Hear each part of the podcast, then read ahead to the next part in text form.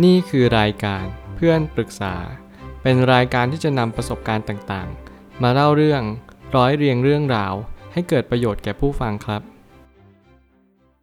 สวัสดีครับผมแอดมินเพจเพื่อนปรึกษาครับวันนี้ผมอยากจะมาชวนคุยเรื่อง เป้าหมายอย่างแรกคือกลยุทธ์ที่จะไปยังเป้าหมายนั้น ข้อความทวีตจากเจมส์เคลียร์ได้เขียนข้อความไว้ว่า เป้าหมายนั้นส่งผลไปสู่ผลลัพธ์ กลยุทธ์นั้นส่งผลไปสู่การรวมกันของแบบแผน เพื่อจะบรรลุเป้าหมายนั้น จงสร้างกลยุทธ์ไม่ใช่เป้าหมาย ข้อความทวิตนี้กำลังมาเน้นย้ำว่า เราจะต้องเรียนรู้ที่จะสร้างกลยุทธ์มากกว่าเป้าหมาย หลายครั้งเนี่ยที่เรามักจะมองไปถึงเป้าหมายและมองถึงจุดจบและ ฉันต้องการที่จะมีเงิน ฉันต้องการที่จะมีความสุข หรือแม้กระทั่งฉันต้องการที่จะแต่งงานในความสัมพันธ์ที่ดี แต่เรารู้เปล่าว่ากลยุทธ์ที่เราจะไปตรงถึงจุดนั้นเนี่ยมันคืออะไรกันแน่ เพราะบางครั้งเราก็ไม่รู้ แถมเรายังเพิกเฉย ไปด้วยซ้ำผมเลยตั้งคำถามขึ้นมาว่า เมื่อเป้าหมายไม่ใช่สิ่งแรก แต่กลับเป็นกลยุทธ์ต่างหากที่จะต้องสร้างมันขึ้นมาก่อน เมื่อไหร่ก็ตามที่เราสร้างกลยุทธ์ มันคือหนทางมันคือ how to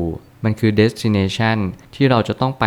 ในยังจุดเป้าหมายที่เราตั้งเอาไว้ แต่บางครั้งเนี่ยเราก็ไม่สามารถที่จะตอบได้อย่างชัดเจนว่าเราต้องการอะไรจริง ๆ เพราะว่าบางครั้งเนี่ยเราก็ยังสับสนอยู่ว่าชีวิตเราคืออะไร แล้วเราใช้ชีวิตไปเพื่ออะไรกันแน่ อย่างสมัยก่อนผมก็มานั่งตั้งคำถามกับตัวเองว่า ผมคือใคร และผมต้องการไปในจุดไหนของชีวิต และผมใช้เวลาอยู่ยาวนานมาก ที่ผมจะหาคำตอบว่าเราต้องการอะไรจริง ๆ ซึ่งทุกคนก็อาจจะเจอแบบเดียวกัน หรือว่าอาจจะไม่ได้เจอแบบนี้ แต่สิ่งที่สำคัญที่สุด เป้าหมายจะต้องชัดเจน ในวันนี้ผมรู้สึกว่าเป้าหมายที่สำคัญที่สุด ก็คือการที่เราได้ทำความดี ถึงแม้ว่าการทำความดีเนี้ยมันอาจจะไม่ทำให้เราได้ดี ได้มีเงินมากขึ้น ได้ร่ำรวยมากขึ้น แต่อย่างน้อยเราต้องการความสุข เราตอบตัวเองอย่างชัดเจนว่า เราอาจจะต้องการสิ่งต่างๆ มากมายนั่นแหละ แต่ถ้าเราเลือกได้แค่สิ่งเดียว เราจะเลือกอะไร ผมก็เลยกำหนดเป้าหมายไปที่ความสุขในระยะยาว และทางความดีก็เป็นทางแห่งความสุขระยะยาวเช่นเดียวกัน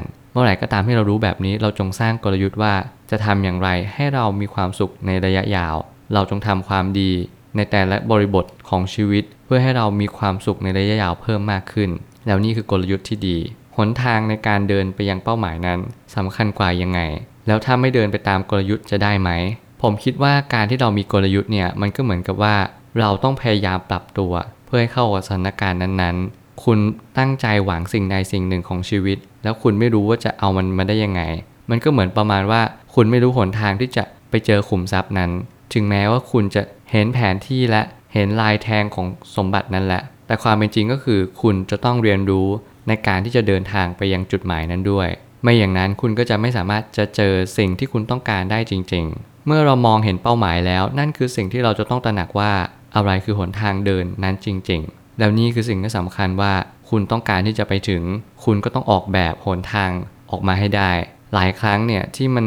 อาจจะไม่มีคำตอบชัดเจน แต่สิ่งที่ผมกำลังจะให้ต่อไปนี้ ก็คือทางที่ผมเชื่อว่า ผมได้ศึกษามาและประสบการณ์ที่ผมมีมา จะเป็นประโยชน์กับทุกคน ก็คือทางทั้งหมดจะมีแค่ 2 ทาง ก็คือ 1 ทางความดี และ 2 ทางความไม่ดี หลายคนที่เดินทางชีวิตมักจะใช้กลยุทธ์แบบทางลัด ทางลัดนั้นก็จะอยู่ในทางที่ 2 คือทางความไม่ดี เพราะว่ามันไม่มีอยู่จริง ๆ มันเป็นแค่ทางที่หลอกเรา เพื่อให้เราไปถึงฝันอันรวดเร็ว แต่ในความเป็นจริงไม่มีคาว่าทางลัดในโลกใบนี้ ทุกอย่างเหตุต้องตรงกับผลทำอย่างไรก็ได้อย่างนั้น ถ้าเรามั่นใจแบบนี้มั่นคงกับสิ่งเหล่านี้ เราจะรู้ว่าสิ่งที่สำคัญที่สุด จงตั้งใจมั่นไปที่เหตุ จงทำเหตุที่ถูกต้อง จงทำเหตุที่ดี แล้วผลก็จะถูกต้องและดีตามไปเอง เหมือนกับว่าทุกคนมีความฝัน แต่สิ่งที่แตกต่างระหว่างความฝันกับความจริง ก็คือการลงมือกระทำนั่นเอง แล้วนี่คือความแตกต่างว่าเราจะต้องลงมือกระทำถ้าหากว่าเราออกแบบกลยุทธ์ได้แล้ว เรารู้ว่าเราควรจะเดินทางไหน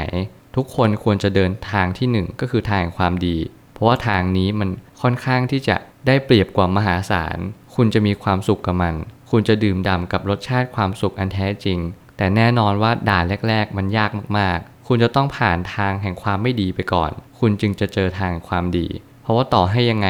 หลายคนก็ไม่เคยเลือกทางความดีมาเป็นดับหนึ่งอยู่แล้ว เพราะว่าพวกเขาเชื่อว่าการจะเดินทางความดีได้นั้น มันเป็นเรื่องที่ยากมากๆสำหรับเขา เขาก็เลยมีความรู้สึกว่า เออ ไม่เป็นไร ช่างมันเถอะ ฉันก็จะเลือกทางเดินที่ 2 คือทางเดินความไม่ดีต่อไป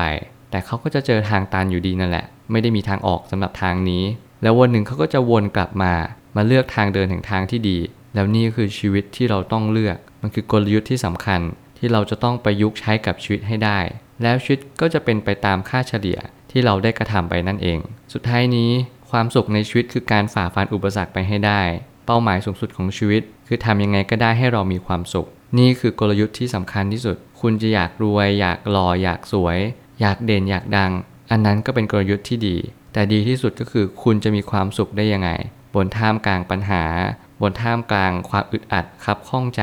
เมื่อไหร่ก็ตามที่เราใช้ชีวิตไปมากขึ้น เราก็จะเจอปัญหามากขึ้นเป็นเงาตามตัว มันไม่เหมือนเด็กๆที่เราร้องไห้ไปฟ้องแม่ แล้วแม่ก็จะโอบเรา หรือแม่ก็จะจัดการปัญหานั้นให้เรา แต่เมื่อเราโตขึ้นเราจะรู้ว่าไม่มีใครช่วยเราได้นอกจากตัวเราเอง เราจึงต้องปรับตัวให้ได้มากที่สุด จงมีจุดยืนในความดี เพราะความดีนั่นแหละ เป็นทางออกของชีวิตของเรา ผมเชื่อว่าทุกปัญหาย่อมมีทางออกเสมอ ขอบคุณครับ รวมถึงคุณสามารถแชร์ประสบการณ์ ผ่านทาง Facebook Twitter และ YouTube และอย่าลืมติด Hashtag เพื่อนปรึกษาหรือ f r ร e n d t a l k ด้วยนะครับ